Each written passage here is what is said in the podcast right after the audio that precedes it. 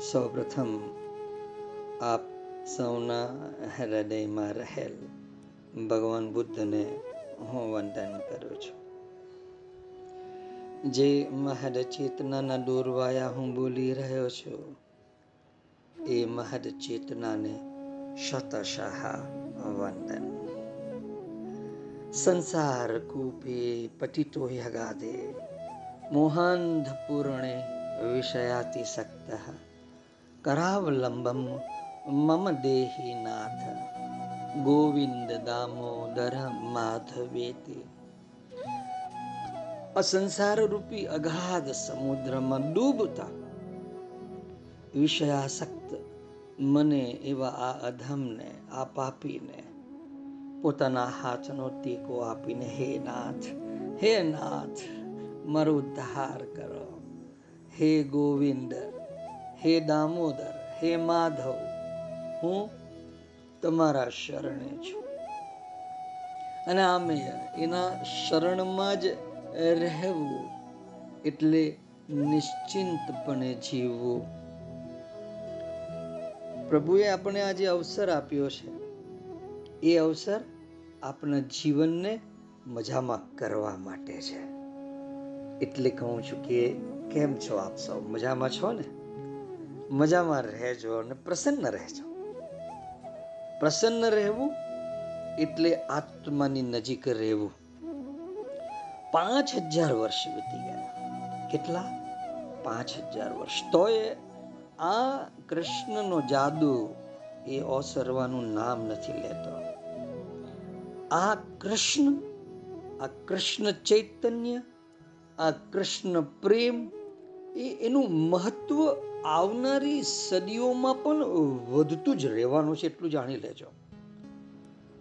પરોપકાર, કરુણા, અહિંસા અને અપરિગ્રહ જેવા સુલક્ષણો માનવ જાતના યોગક્ષેમ માટે જરૂરી છે.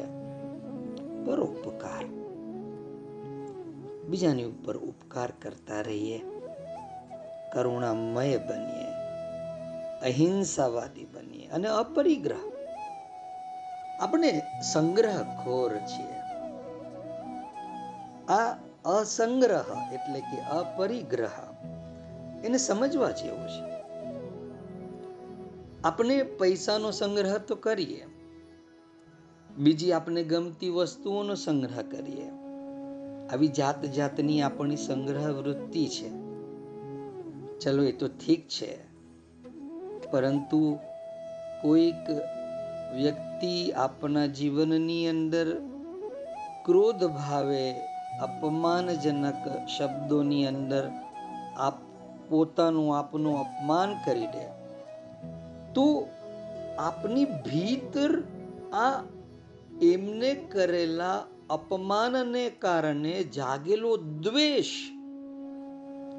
તિરસ્કાર આપણે સંગ્રહ કરીએ છીએ. આપની ભીતર. કંઈક કેટ, કેટલી જાતના પૂર્વગ્રહો અને કંઈક અનેક વ્યક્તિઓ સાથેના પૂર્વગ્રહો આપણે સંગ્રહિત કરેલા છે. અને જ્યાં સુધી આપની ભીતર આવી બધી બાબતોનો, એટલે કે રાગ, દ્વેષ, ધિક્કાર, તિરસ્કાર આવી બધી બાબતોનો જો જ્યાં સુધી સંગ્રહ રહેશે, ત્યાં સુધી સાચો પ્રેમ જાગશે નહીં.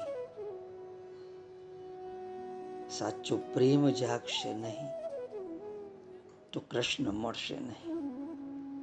અને જો કૃષ્ણ ન મળે, તો ભક્ત આપણે કદી ન બની શકીએ. પ્રેમની વાત જરાક જુદી છે. પ્રેમ મનુષ્યની જરૂરિયાત છે. પ્રેમ શૂન્ય જીવન તો મરુભૂમિ ગણાય રણ પ્રદેશ ગણાય. કરુણા કે અહિંસા ન કેળવાય ને, તો જીવન નભી જાય. પરંતુ પ્રેમ વગર જીવવું એ ભારે પડી જાય છે. દરેક વ્યક્તિને એનો અનુભવ હોય છે કે સાલું જીવનમાં બધું છે. પ્રેમ નથી. એટલે પ્રેમ શૂન્ય જીવન એ રણ પ્રદેશ જેવું લુખ્ખું બની જાય. એટલે કોઈક વાર કરુણા નહીં હોય, પરોપકાર નહીં હોય, અહિંસા નહીં હોય, તો નભી જાય જીવન. પણ પ્રેમ વગર જીવવું ભારે પડી જાય. અને કૃષ્ણ તો પ્રેમના પરમેશ્વર છે, સાક્ષાત પરમેશ્વર. માણસને પાણી વિના ચાલે તો પ્રેમ વિના ચાલી શકે. આપણે પાણી વગર ચાલતું નથી, એમ પ્રેમ વગર પણ ચાલતું નથી. પ્રેમની તરસ પણ પવિત્ર છે અને પ્રેમની તૃપ્તિ, સંતોષ પણ પવિત્ર છે. પરંતુ આ પ્રેમનો સંતોષ, તૃપ્તિ પવિત્ર ક્યારે હોઈ શકે? જ્યારે આપણો પ્રેમ શ્રી કૃષ્ણ સાથે થાય.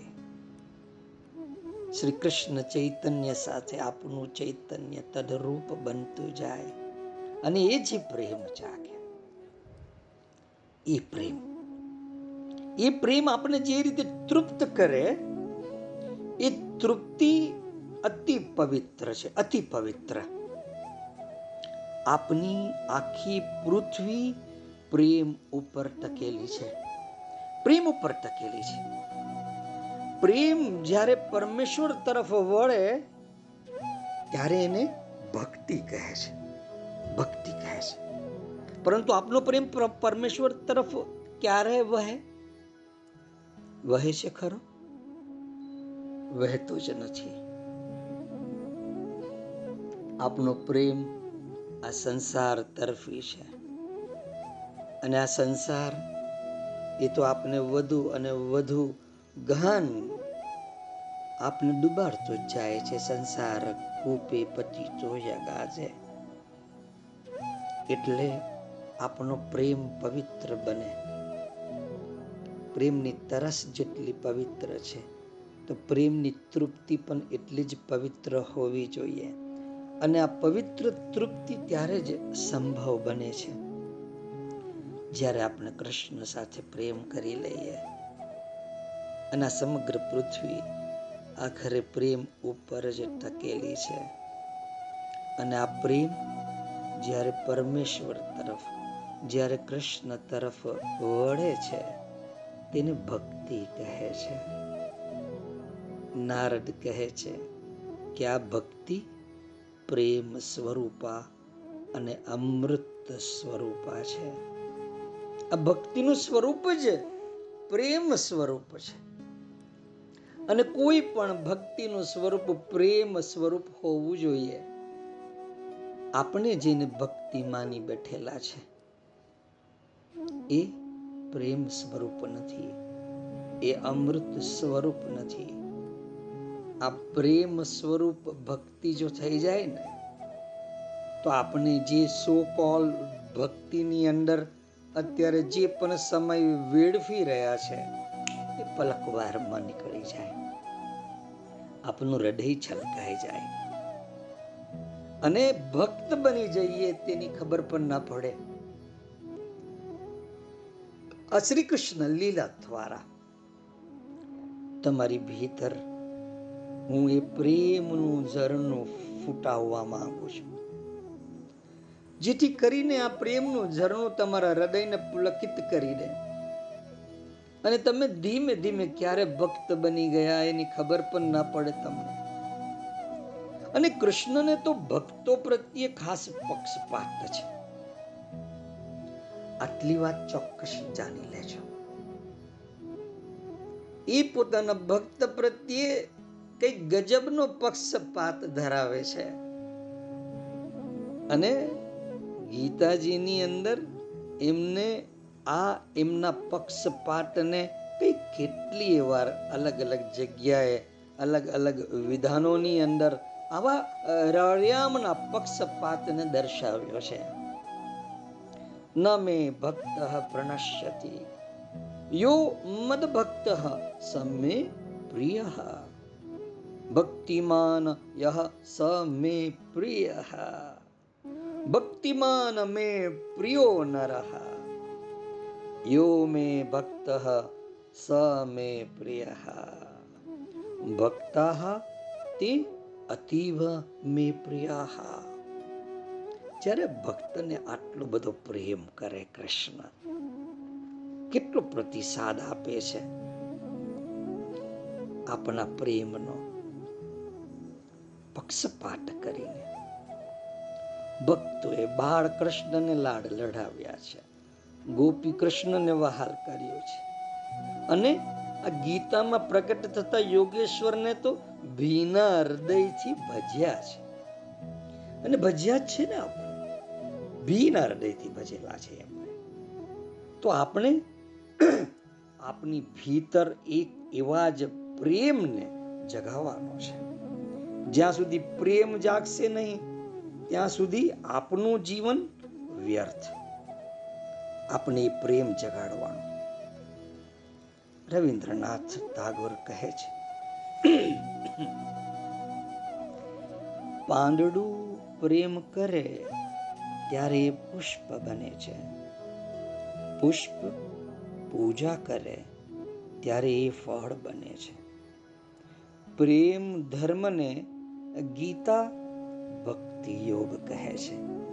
પ્રેમ ધર્મને અને મારે બસ આ પ્રેમ ધર્મને તમારી સન્મુખ તમારા ખોળામાં મૂકી દેવો છે.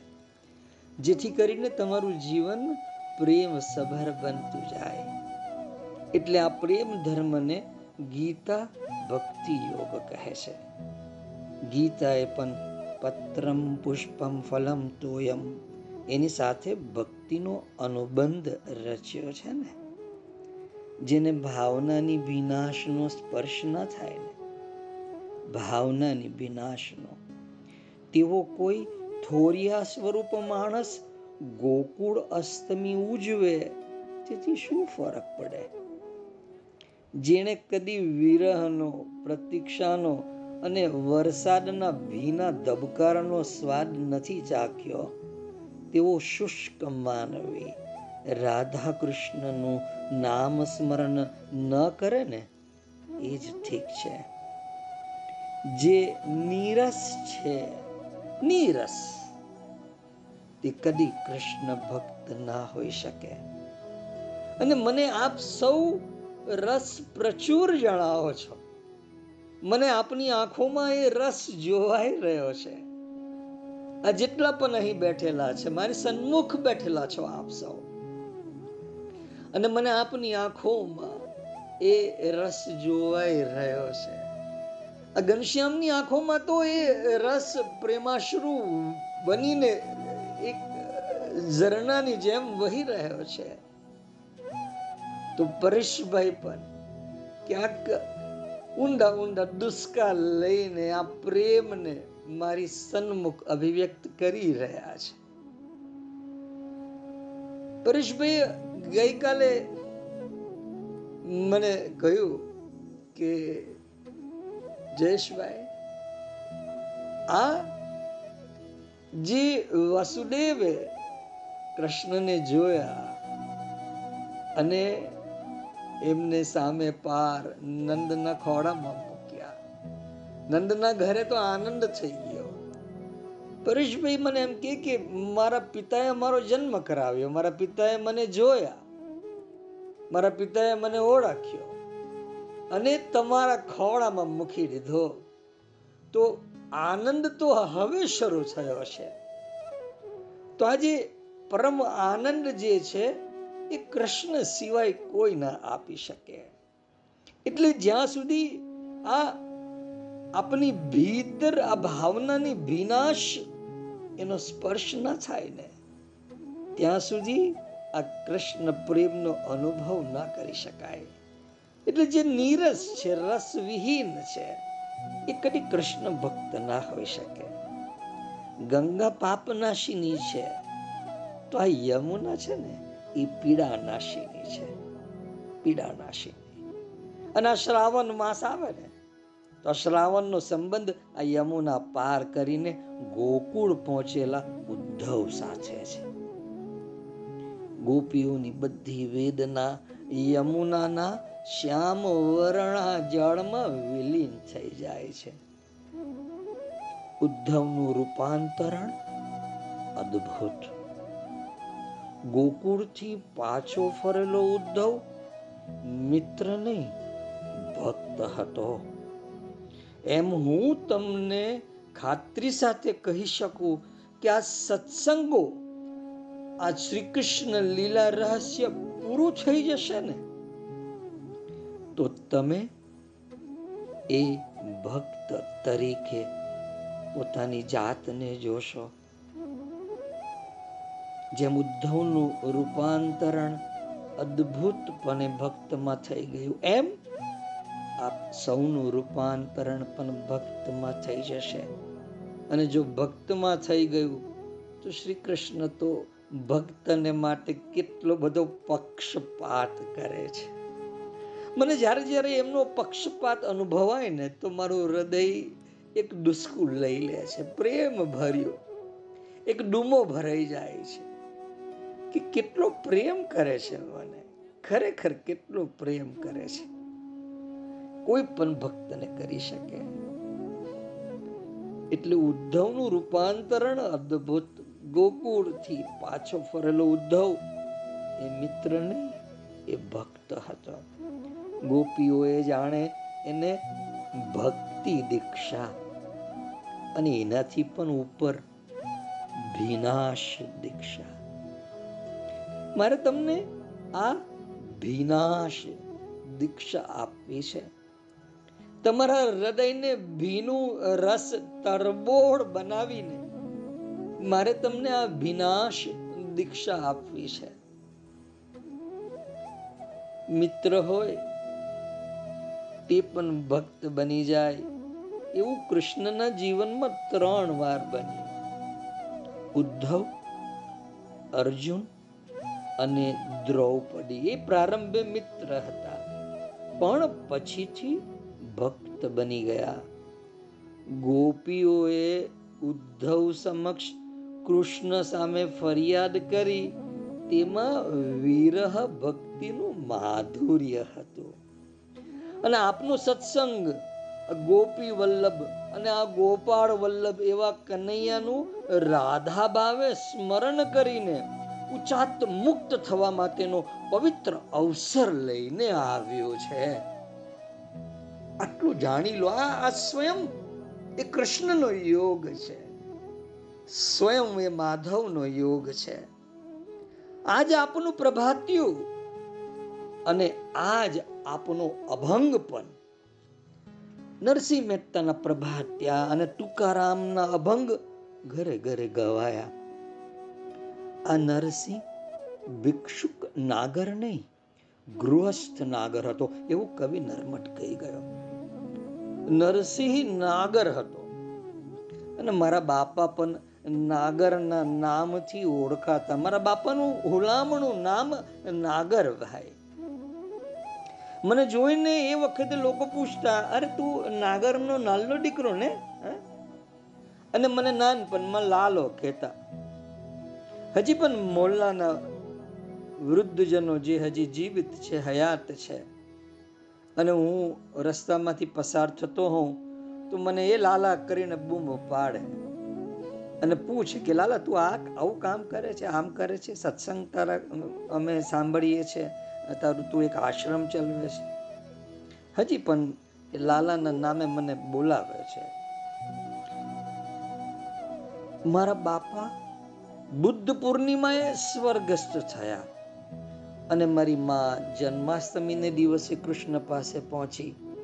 આપણ ભગવાને બનાવેલો કોઈક રહસ્યમય યોગ મને ભાસે છે. તો નરસિંહ નાગર હતો. તુકારામ કણબી હતા. બંને કૃષ્ણ ભક્તોથી બ્રાહ્મણો ખાસા નારાજ હતા. બંનેની પજવણી છે ને કઈ ઓછી નથી થઈ. અને ભક્તની પજવણી ના કરે તો સમાજ શેનો? સમાજ શેનો નરસિંહ કેવળ કૃષ્ણને શરણે ગયા. આવી એક નિસ્થ ભક્તિને ગીતામાં છે ને, અવ્યભિચારિણી ભક્તિ કહી છે. વ્યભિચારથી તો આપણે બધા પરિચિત છીએ. અવ્યભિચારિણી. કૃષ્ણ સિવાય બીજા કોઈનું શરણ નહીં. અને આપણે તો કંઈક કેટલાય શરણ લઈ લઈએ છીએ, કંઈક કેટલાય શરણ. આપણી પાસે બિલકુલ ધીરજ નથી. આપણી પાસે આવી અવ્યભિચારિણી ભક્તિ હોવી જોઈએ કે જીવનની અંદર કોઈ પણ ઘટના ઘટિત થાય. એ ઘટનાને આપણને સારું નામ આપીએ, ખરાબ નામ આપીએ, પરંતુ એ ઘટના મારા કૃષ્ણે મારા જીવનની અંદર મૂકી છે યોગ બનાવીને. હું તો કૃષ્ણના શરણમાં છું. આવી એક એક નિષ્ઠ ભક્તિ હોવી જોઈએ. અવ્યભિચારીણી ભક્તિ. આ એક નિષ્ઠ ભક્તિને કારણે વ્યવહારમાં ઘણું બધું ખોરવાય છે, ખોટકાય છે હું માનું છું. પરંતુ અંતે અંતે જે લાભ છે ને, એ આ પાંચ હજાર વર્ષ જે નીકળી ગયા ને કૃષ્ણની સાથે આપણે જ્યારે હતાથી લઈને આજ સુધી, એ પાંચ હજાર વર્ષનું સાતું વળી જાય એક જ વખતની અંદર. એટલે આવી અવ્યભિચારીની ભક્તિ, આ એકનિષ્ઠ ભક્તિને કારણે વ્યવહારમાં કોઈક વાર ખોરવાય. કોઈક વાર વ્યવહાર ખોટકાય.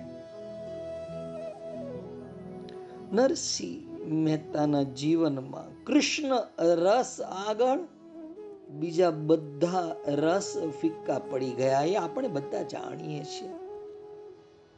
અને નરસિંહે જે ભજન ગાયું છે કે નેત્ર વીણ નિરખવો, રૂપ વીણ પરખવો વણ જીહવાય રસ સરસ પીવો.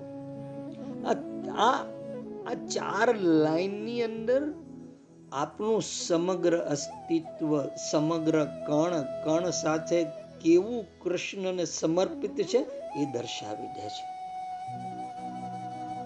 નેત્રવીણ નિરખવો.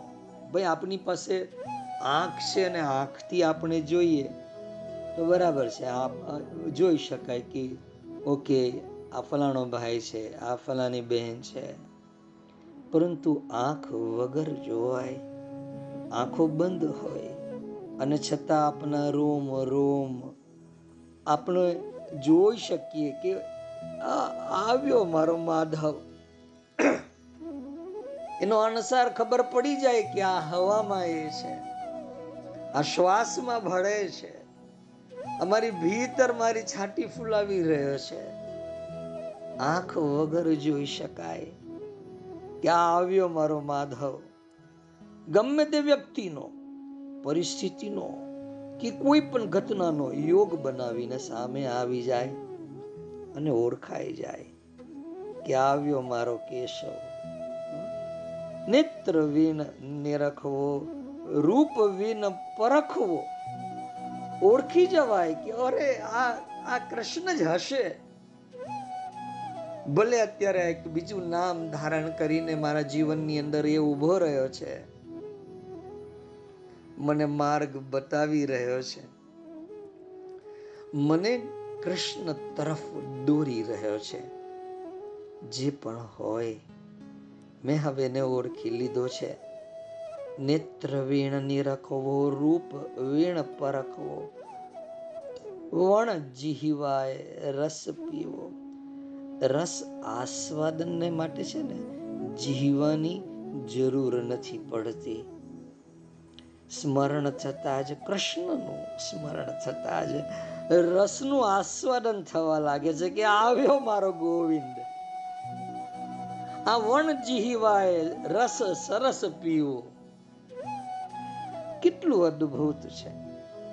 આ એક નિષ્ઠ ભક્તિ, અવ્યભિચારિણી ભક્તિ, કે ભક્તિ અલગ અલગ ભગવાન નથી બદલી નાખતી. કે ચલો આજે આ ભગવાનની ભક્તિ, કાલે આ ભગવાનની ભક્તિ. કૃષ્ણ ભક્તિ સિવાયનું બીજું બધું જ ગૌણ બની જાય. ત્યારે આ સમાજને આ નરસિંહ કે તુકારામ કે મીરા કે દયારામ જેવા માણસો મળે છે. કૃષ્ણ ભીતર જાગ્યા કે નહીં જે જોવા માટે આત્મનિરીક્ષણ જોઈએ.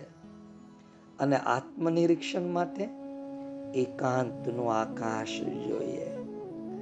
તમારે તમારા જીવનની અંદર ક્યાંક ને ક્યાંક આવા એકાંતના આકાશની શોધ કરી લેવી. જ્યાં એવા એકાંતના આકાશમાં તમે આત્મનિરીક્ષણ કરી શકો. તમારી ભીતર રહેલો એ જે પ્રેમ છે, એ પ્રેમ કેટલો પાંગર્યો છે, તેની તમને ખબર પડે. જ્યારે તમારી પાસે એવા એકાંતનું આકાશ હોય ગીતાના અગિયારમાં અધ્યાયમાં અર્જુન કૃષ્ણને બે વાર મહાત્મન કહીને સંબોધે છે મહાત્મન કૃષ્ણનો આ ચહેરો જે છે કૃષ્ણનું જે સ્વરૂપ જે છે એ આટલું અત્યંત આકર્ષક કેમ જણાય છે કેમ જણાય છે? ખબર છે તમને? એના ચહેરા ઉપર આપણે કેમ મોહિત થઈ જઈએ છીએ એના સ્મિત પાછળ આપણે કેમ પાગલ થઈ જઈએ છીએ કેમ આપણી ભીતરની ગોપી જન્મ લઈ લે છે? કેમ આપણે ગોપી ભાવની અંદર ડૂબકી મારી દઈએ છીએ? આ કૃષ્ણનો ચહેરો કેમ આટલો અત્યંત આકર્ષક જણાય છે? ખબર છે તમને? આ એક જ એવો ચહેરો છે જે મુખવતાથી મુક્ત છે. એને કોઈ પણ મુખવટો નથી પહેર્યો, માસ્ક નથી પહેર્યો. અને આપણે જાત જાતના મુખવટા પહેરીને ફરી રહ્યા છે. પત્ની સામે અલગ પ્રકારનો મુખવટો. નોકરની સામે અલગ પ્રકારનો મુખવટો. પુત્રની સામે અલગ પ્રકારનો મુખવટો. મિત્રોની સામે અલગ પ્રકારનો મુખવટો. મુખવટો ખબર પડે છે એક માસ્ક બનાવેલું આપણે જે પહેરીએ છીએ કોરોના વાળા માસ્કની વાત નથી કરતી. આખો માસ્ક આખો ચહેરો ધમકાઈ જાય, પરંતુ બહારથી ચહેરો જુદો દેખાય. જોકરનો માસ્ક લગાવે તો બાર વાળાને કે જોકર એની અંદર આપણે હોઈએ. જોકરનો ચહેરો હસતો જોવાય. અંદર આપણે ઉદાસ પણ હોઈ શકીએ. આ મુખવટો છે, જોકરનો મુખવટો. ક્યાંક આપણે પતિનો મુખવટો, શેઠનો મુખવટો, પિતાનો મુખવટો, ભાઈનો મુખવટો, નોકરનો મુખવટો. આપણા કેટલા કેટલા આવા ચહેરા ઉધાર લીધેલા ચહેરા આપણે લગાવીએ છીએ. એટલે આપણે આકર્ષક નથી. અને કૃષ્ણ એટલે આટલા આકર્ષક જણાય છે કે એક જ એવો ચહેરો છે જે મુખવટાથી મુક્ત છે. એટલે કૃષ્ણનો ચહેરો એટલે જ મુખારવિંદ કહેવાય છે.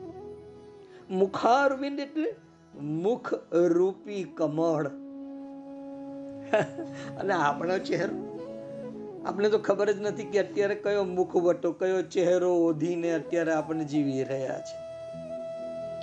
પરંતુ મેં જેમ તમને કહ્યું એ પ્રમાણે આ એકાંતનું આકાશ તમને મળે ને, તો એ એકાંતના આકાશમાં તમને તમારો મૂળ ચહેરો કદાચ જોવાઈ જાય, કદાચ જોવાઈ જાય.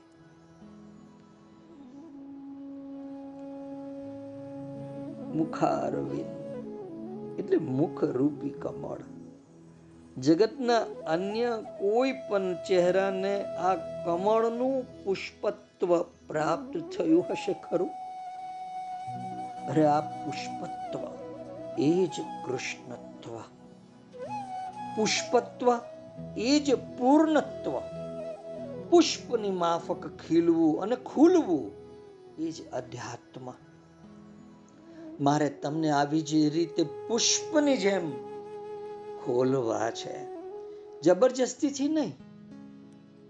તમારી પ્રત્યેક પાંખડીઓ એની મેળે ખીલતી જાય. અને જે દિવસે આ કૃષ્ણ પ્રેમ તમારી ભીતર સ્થાન બનાવી લેશે, તમે સહસ્રારમાં રહેલી હજાર પાંખડીના કમળની જેમ પૂર્ણપણે ખીલી જશો. પૂર્ણપણે. આ માનવીના પ્રફુલ્લન એટલે કે આ ફ્લાવરિંગ સાથે આ ખુલવાપનાની ચરમ સીમાએ કૃષ્ણ વિરાજમાન છે એટલું જાણી લેજો. અને વાંસળીના સૂર વહાવી રહ્યા છે.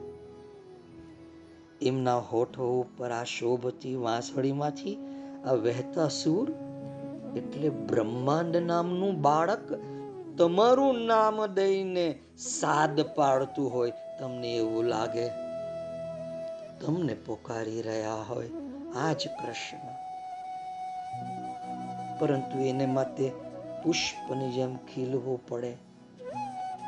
અને આ પુષ્પની જેમ ક્યારે ખીલી શકાય? તો કે ભાઈ, આપને આ જે જ્ઞાન લઈ રહ્યા છે. એ જ્ઞાન દ્વારા આપની ભીતર એક એક પાંખડી ઉઘડતી જાય. અને શ્રી કૃષ્ણ લીલા પૂર્ણ થશે ત્યારે આપણે આપણા સહસ્રારની અંદર એક હજાર પાંખડીઓથી બનેલા, ખીલેલા એ સહસ્ર દલ કમલ જેવા બની જઈશું. આપણે એ શ્રી કૃષ્ણ સાથે નાટો જોડ્યો છે. સંબંધ બનાવ્યો છે. પ્રેમ જગાવ્યો છે. શ્રી કૃષ્ણ સાચે જ સ્વયં પ્રકાશિત શાશ્વત અખંડ દીપ છે. એક એવી જ્યોતિ જો એ એક વાર પ્રજ્વલિત થઈ ઉઠે ને, તો કંઈક કેટલા એના જીવનોને પ્રકાશિત કરી મૂકે છે? અને મારી ભીતર જાગેલી આ જ્યોતથી હું તમારી જ્યોત સળગાવી રહ્યો છું, પ્રજ્વલિત કરી રહ્યો છું. મારી ભીતર ધરબાયેલો આ પ્રેમ, હું પ્રેમ પૂર્વક તમારા હૃદયમાં મૂકી રહ્યો છું.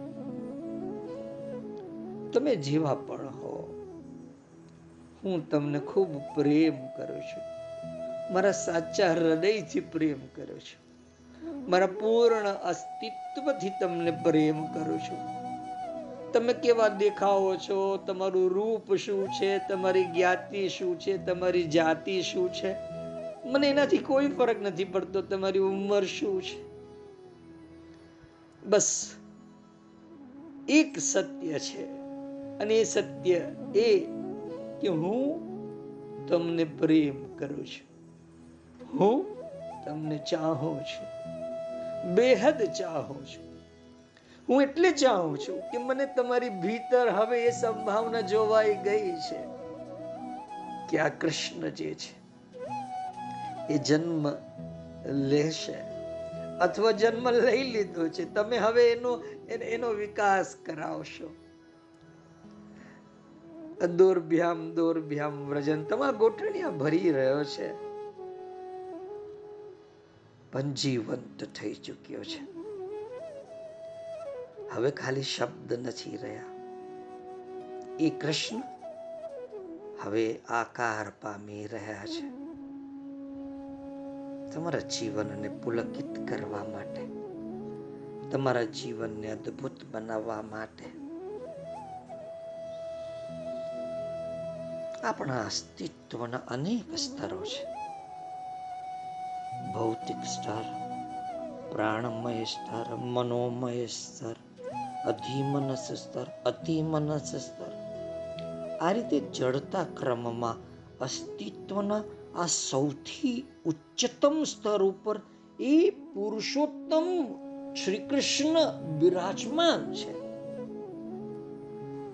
જ્યારે આ સર્વોચ્ચ ચેતના પંચભૂતનું શરીર ધારણ કરીને આ શરીર પ્રાણ મનની ભૂમિકામાં અવતરિત થાય. નીચે ઉતરી આવે, ત્યારે ચૈતન્ય જગતની એક અસાધારણ ઘટના ઘટિત થાય છે.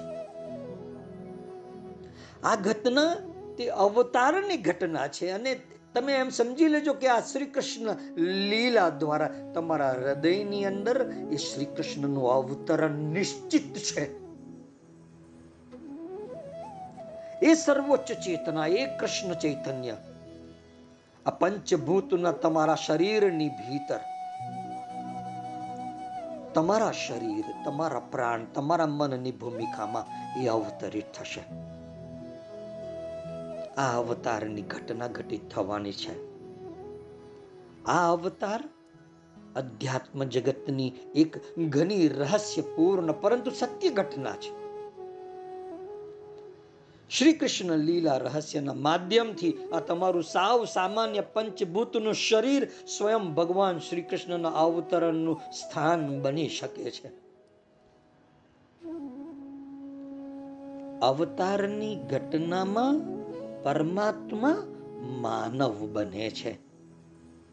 આટલું તો તમને ખબર જ હશે. અને જ્યારે અવતરણની ઘટના જે છે ને આ અવતરણની ઘટનામાં માનવ પોતાના અહમયુક્ત અસ્તિત્વનું બલિદાન આપીને પરમાત્મા બને છે. તમારે આ તમારા અહમયુક્ત અસ્તિત્વનું બલિદાન આપવાનું છે. આ અવતરણની ઘટના ત્યારે ઘટિત થશે. અને આ જે અમર્યાદિત છે ને ઇનફાઇનાઇટ અનંત જે છે અમર્યાદિત એ આ મર્યાદિતમાં ઉતરી આવે છે. આ શરીરમાં સાગર એમ સમજો કે એક બિંદુની અંદર પ્રવેશ કરી જાય. જે ઘડી આ કૃષ્ણ તમારા હૃદયની અંદર જીવંત થઈ જશે, તમારા હૃદયની વ્રજ ભૂમિની અંદર એ દોરભ્યામ દોરભ્યામ વ્રજંતમ, એ હાથોથી ઘૂંટણથી ઘૂંટણિયા કરતો થઈ જશે. એના વાકડિયા વાળ સાથે. તમારા ખોળામાં હું કૃષ્ણને મૂકી રહ્યો છું. જ્ઞાન બધું બાજુ ઉપર રહી જશે. અને શેષ બચશે ખાલી કૃષ્ણ પ્રેમ. આવી અવતરણની ઘટના મારે કરાવવી છે તમારી ભીતર.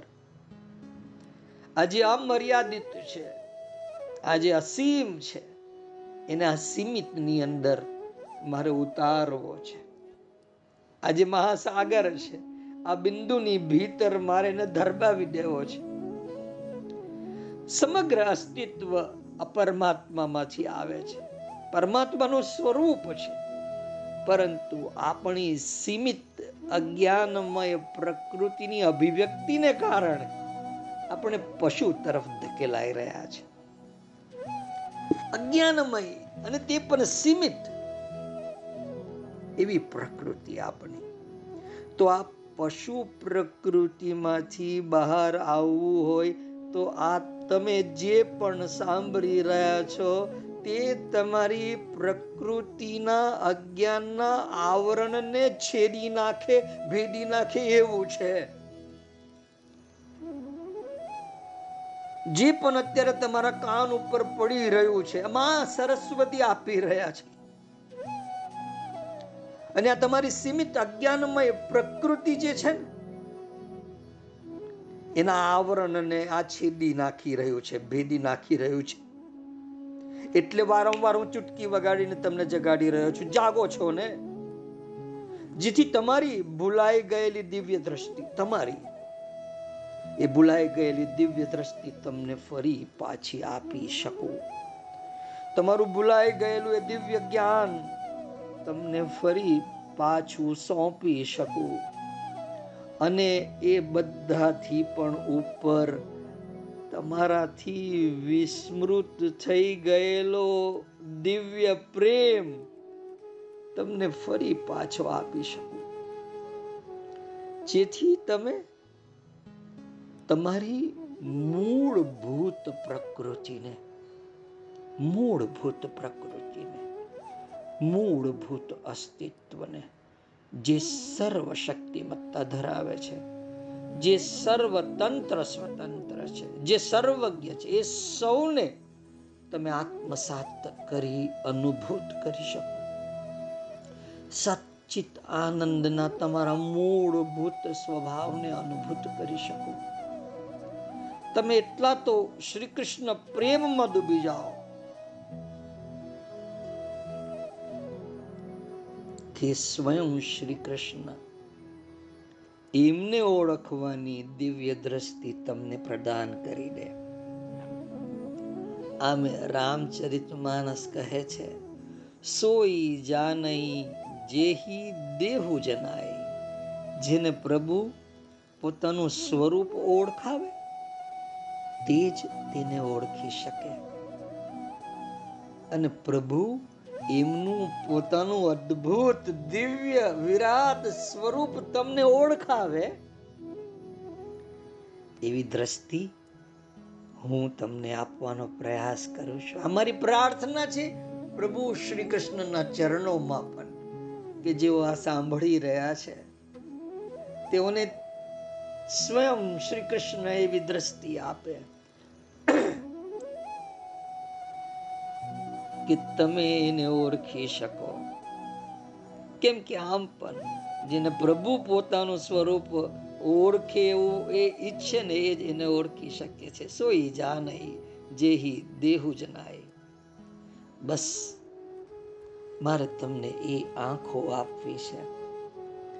મારે તમારો અને કૃષ્ણ વચ્ચેનો જે પ્રેમ સંબંધ યુગોથી જે તૂટી ગયો છે. એ પ્રેમ સંબંધ ફરી જોડીને તમને શ્રી કૃષ્ણ પ્રેમ રસનું આસ્વાદન કાયમી સ્વરૂપે આપવું છે. કાયમી સ્વરૂપે. તમે પોતે શ્રી કૃષ્ણ સાથે પ્રેમનું આદાન પ્રદાન કરી શકો. આ કેટલી ઊંચી ભૂમિકા છે. જ્યારે તમે તમારા પ્રેમનું આદાન પ્રદાન શ્રી કૃષ્ણ સાથે કરી શકો. શ્રી કૃષ્ણ પણ એમના પ્રેમનું આદાન પ્રદાન તમારી સાથે કરો. તમે ખાલી કલ્પના તો કરો. ત્યારે તમને થશે કે ઓ માય ગોડ પ્રભુએ આટલું અદ્ભુત માનવ મનુષ્ય જન્મ મને આપ્યો. અને આ જન્મની અંદર હું આવું અદ્ભુત ચરમ સીમા સ્વરૂપ આ પ્રેમનું સ્પંદન અનુભવ કરી શકું છું? શ્રી કૃષ્ણ સાથે પ્રેમનું આદાન પ્રદાન કરાય. જે અનંત છે, એ પ્રેમ માર્ગે જ લઘુ બની શકે છે. એ મેં મારા જીવનની અંદર અનુભૂત કર્યું છે, ચાખ્યું છે એટલે હું તમને કહું છું. કે જે અનંત છે, જે અસીમ છે, એને આ પ્રેમ માર્ગ ઉપર સાવ લઘુ બનાવી શકાય છે. એ વિરાટ ચાર ભુજાવાળો, એ ચારે ચાર બે હાથ જમીન ઉપર અને બે પગ પણ જમીન ઉપર ગુઠણિયા કરતો કરતો, જો તમારા હૃદયની અંદર એ જીવંત થઈ ઉઠ્યો છે ભાઈ. આ જે અનંત છે, જે અસીમ છે. એ આ પ્રેમ માર્ગે લઘુ બની શકે છે. મારે તમારી ભીતર આ પ્રેમનો અગ્નિ પેતાવો છે. આ જ પ્રેમનો અગ્નિ. અને અત્યાર સુધી કેદમાં રહેલો એ કૃષ્ણ તમારા અસ્થિ પંજરની જેલમાં જાગૃત બને જીવંત થાય અને ત્યાંથી નીકળીને તમારા ખોળામાં આવે. અને તમે નંદનો આનંદ અનુભવી શકો. તમારી છાતીમાંથી દૂધની ધારા વહેવા લાગે તમે યશોલા બની જાઓ. જાગો છો ને?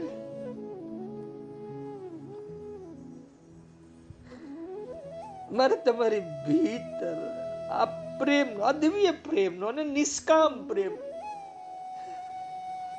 પ્રેમ તો ખરો વિધાઉટ એની ડિઝાયર કોઈ પણ પ્રકારની ઈચ્છા નહીં, કામનાઓનો નહીં. નિષ્કામ પ્રેમ. અને પ્રેમના માર્ગે જે લઘુ બની જાય છે એ મેં જોયું છે, અનુભવ્યું છે.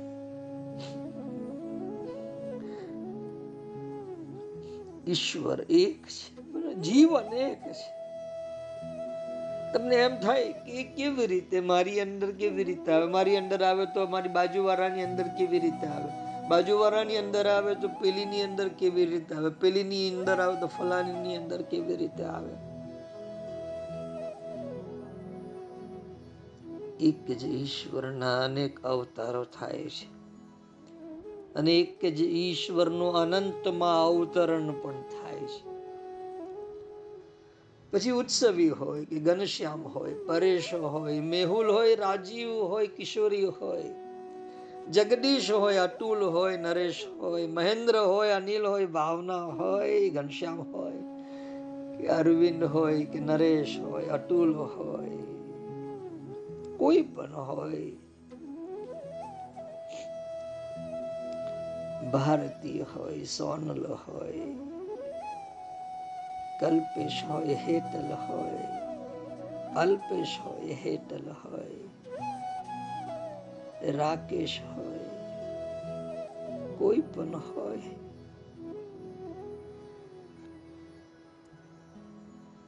ઈશ્વર એક છે જીવન એક છે, એક જ ઈશ્વર. આ અનેક અવતારો કરી શકે છે, અનેકની ભીતર અવતરણ કરી શકે છે. અને હું એ ઈચ્છું છું, હું, કે આ પ્રત્યેક આ પ્રત્યેક જેઓ આ સનાતન દિવ્ય સત્યને સાંભળી રહ્યા છો, પ્રેમથી સાંભળી રહ્યા છો, જાગીને સાંભળી રહ્યા છો, તે સર્વે, એ બધા. આ શ્રી કૃષ્ણ પરમ ચૈતન્યને પોતાના હૃદય વૃંદાવનમાં અવતરિત કરાવવાનો દ્રઢ સંકલ્પ આ જ ક્ષણે દ્રઢ મનોબળ દ્વારા હમણાં જ લઈ લે. હમણાં જ લઈ લે. એવું ના સમજતા. કે ઈશ્વર એક છે. અમે અનંત છીએ, અમારી ભીતર એ અવતરણ કેવી રીતે કરશે? અવતારા હય સંખ્યેયા, હરે સત્વ નિધેર દ્વિજાહા યથા વિદાસીન કુલ્યાહ, સરસ સ્યુઃ સહસ્ત્રશ, શ્રીમદ ભાગવતની અંદર કહ્યું છે.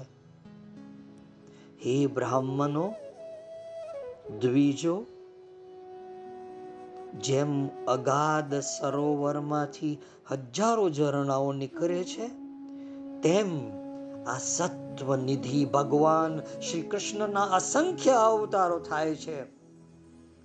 આ સત્વનિધિ ભગવાન શ્રી હરિના અસંખ્ય અવતરણ થાય છે. અવતારા હય સંખ્યયા, હરે સત્વ નિધિ દ્વિજા યથા વિદાસિનઃ કુલ્યાઃ સરસઃ સ્યુઃ સહસ્ત્રશઃ શ્રીમદ ભાગવત નવ ત્રણ છવ્વીસ પ્રમાણ આપી લીધું છે કે મારી ભીતર પણ એ અવતરણ કરી શકે છે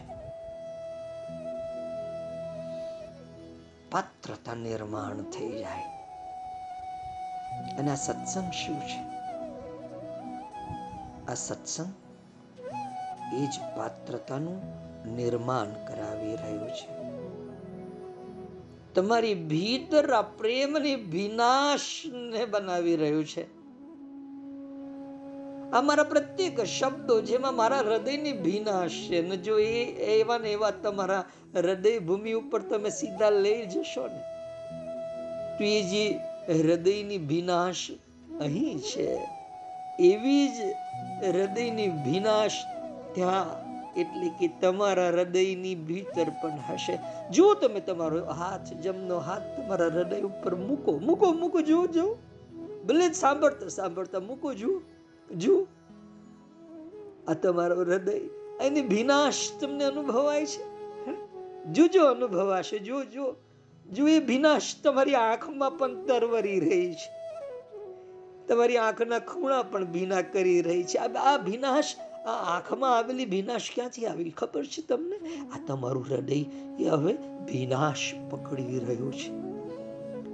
પ્રેમની ભીનાશ પકડી રહ્યું છે.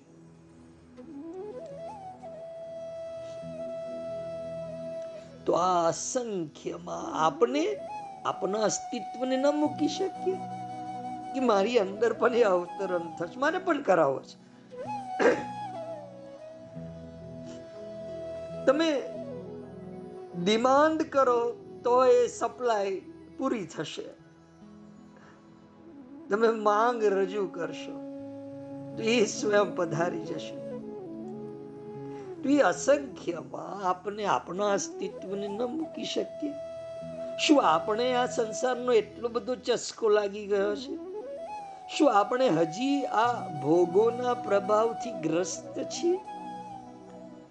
શું હજી આપણે આપનો જન્મ વેડફી દેવા માંગીએ છીએ? શું હજી પણ આપણે અસમંજસમાં છીએ? શું હજી પણ આ સંસારમાં લબડધક્કે ચડવાથી કંટાળી નથી ગયા? શું હજી પણ પશુ વૃત્તિનું આકર્ષણ ઓછું નથી થયું? શું હજી પણ તમારે પતાવવાના કામો બાકી ને બાકી જ છે? બસ હવે પંદર દિવસ, બસ હવે વીસ દિવસ, બસ હવે બે મહિના.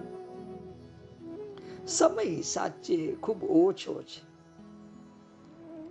હવે તો પૂર્ણ જાગૃતિનો યુગ શરૂ થઈ જવો જોઈએ. કે પછી હજી પણ એટલા મૂઢ છો, એટલા મૂરખ છો કે પછી કરીશ, કાલે કરીશ, એવું તમે કહી રહ્યા છો? હું તમને કહી દઉં, આ પછી, આ કોઈ દિવસ, આ કોઈ પણ કાળે આવવાનું નથી. તમારી પાસે ફક્ત હમણાંની આજની આ ક્ષણ છે. જાગો છો ને? આ તમારો પવિત્ર બનવાનો સમય આવ્યો છે. આ તમારો શ્રી કૃષ્ણ પ્રેમમાં ડૂબવાનો સમય આવ્યો છે. આ તમારો નિયમિતતાને કેળવવાનો સમય આવ્યો છે. આ તમારો નિરભિમાની થઈ જવાનો સમય આવ્યો છે. આ તમારા દિવ્ય જીવનની શરૂઆતનો સમય આવ્યો છે. તેથી કહું છું, સભાન રહો, સચેત રહો જાગૃત રહો. અને શ્રવણ કરો. હવે બીજું એક રહસ્ય સાંભળેલું. બધા કહે છે કે આસક્તિ ના કરો આસક્તિ ના કરો એટેચ ના થઈ જાઓ આ આસક્તિ જ બંધનનું કારણ છે. પણ હું તમને કહીશ, એક ઉપાય. અને તમારી સંસારની સમગ્ર આસક્તિ કપાઈ જશે. કેવી રીતે? તો એ ઉપાય છે આસક્તિ આસક્તિથી જ કાપીએ. અર્થાત શ્રી કૃષ્ણ પ્રત્યે આસક્ત થઈ જઈએ. એવા આસક્ત થઈ જઈએ કે આપણી આ સંસારની બધી આસક્તિ કપાઈ જાય. પલકવારમાં કપાઈ જાય. પલકવાર. વિચિત્ર વાત છે, પરંતુ સનાતન સત્ય છે ને અનુભૂત વાત છે. નાની સરખી પણ આ જગતની આસક્તિ રહેતી નથી. શૂન્યાયિતમ જગત સર્વમ. તમને અનુભવાય કે માય ગોડ, ઓ બાપરે! આ જગત ક્યારે શૂન્ય થઈ ગયું? હું તો અત્યાર સુધી ધંધાને ચોટેલો, કારખાનાને ચોટેલો, ફલાણાને ચોટેલો, ફલાણીને ચોટેલો કૃષ્ણ સાથે જે ઘડીએ આસક્તિ થઈ ગઈ. તો આ જગતની આસક્તિ આપોઆપ અનાસક્તિમાં બદલાઈ જશે. આસક્તિ આસક્તિથી જ કપાઈ જશે. અટેચમેન્ટ અટેચમેન્ટથી કપાઈ જશે. તમે ક્યારે નોન અટેચ બની ગયા સંસારથી? તમને ખબર પણ નહીં પડશે. મારે તમારી ભીતર શ્રી કૃષ્ણનો પ્રેમ એવો ધરબી દેવો છે. ધરબી દેવો છે. વધારે તો તમને શું કહું? સમય તો આમે ફટાફટ ફટાફટ નીકળતો જાય છે. મને એમ થાય કે તમને તમને આ ભરી દઉં, તમારી અંદર આ આપી દઉં, તમને તે કરાવી દઉં. પણ કઈ ન કરાવી શકું તો ખાલી કૃષ્ણ પ્રેમ જગાડી શકું. તો પણ મારું આ પૃથ્વી ઉપર આવવું સાર્થક થઈ જશે.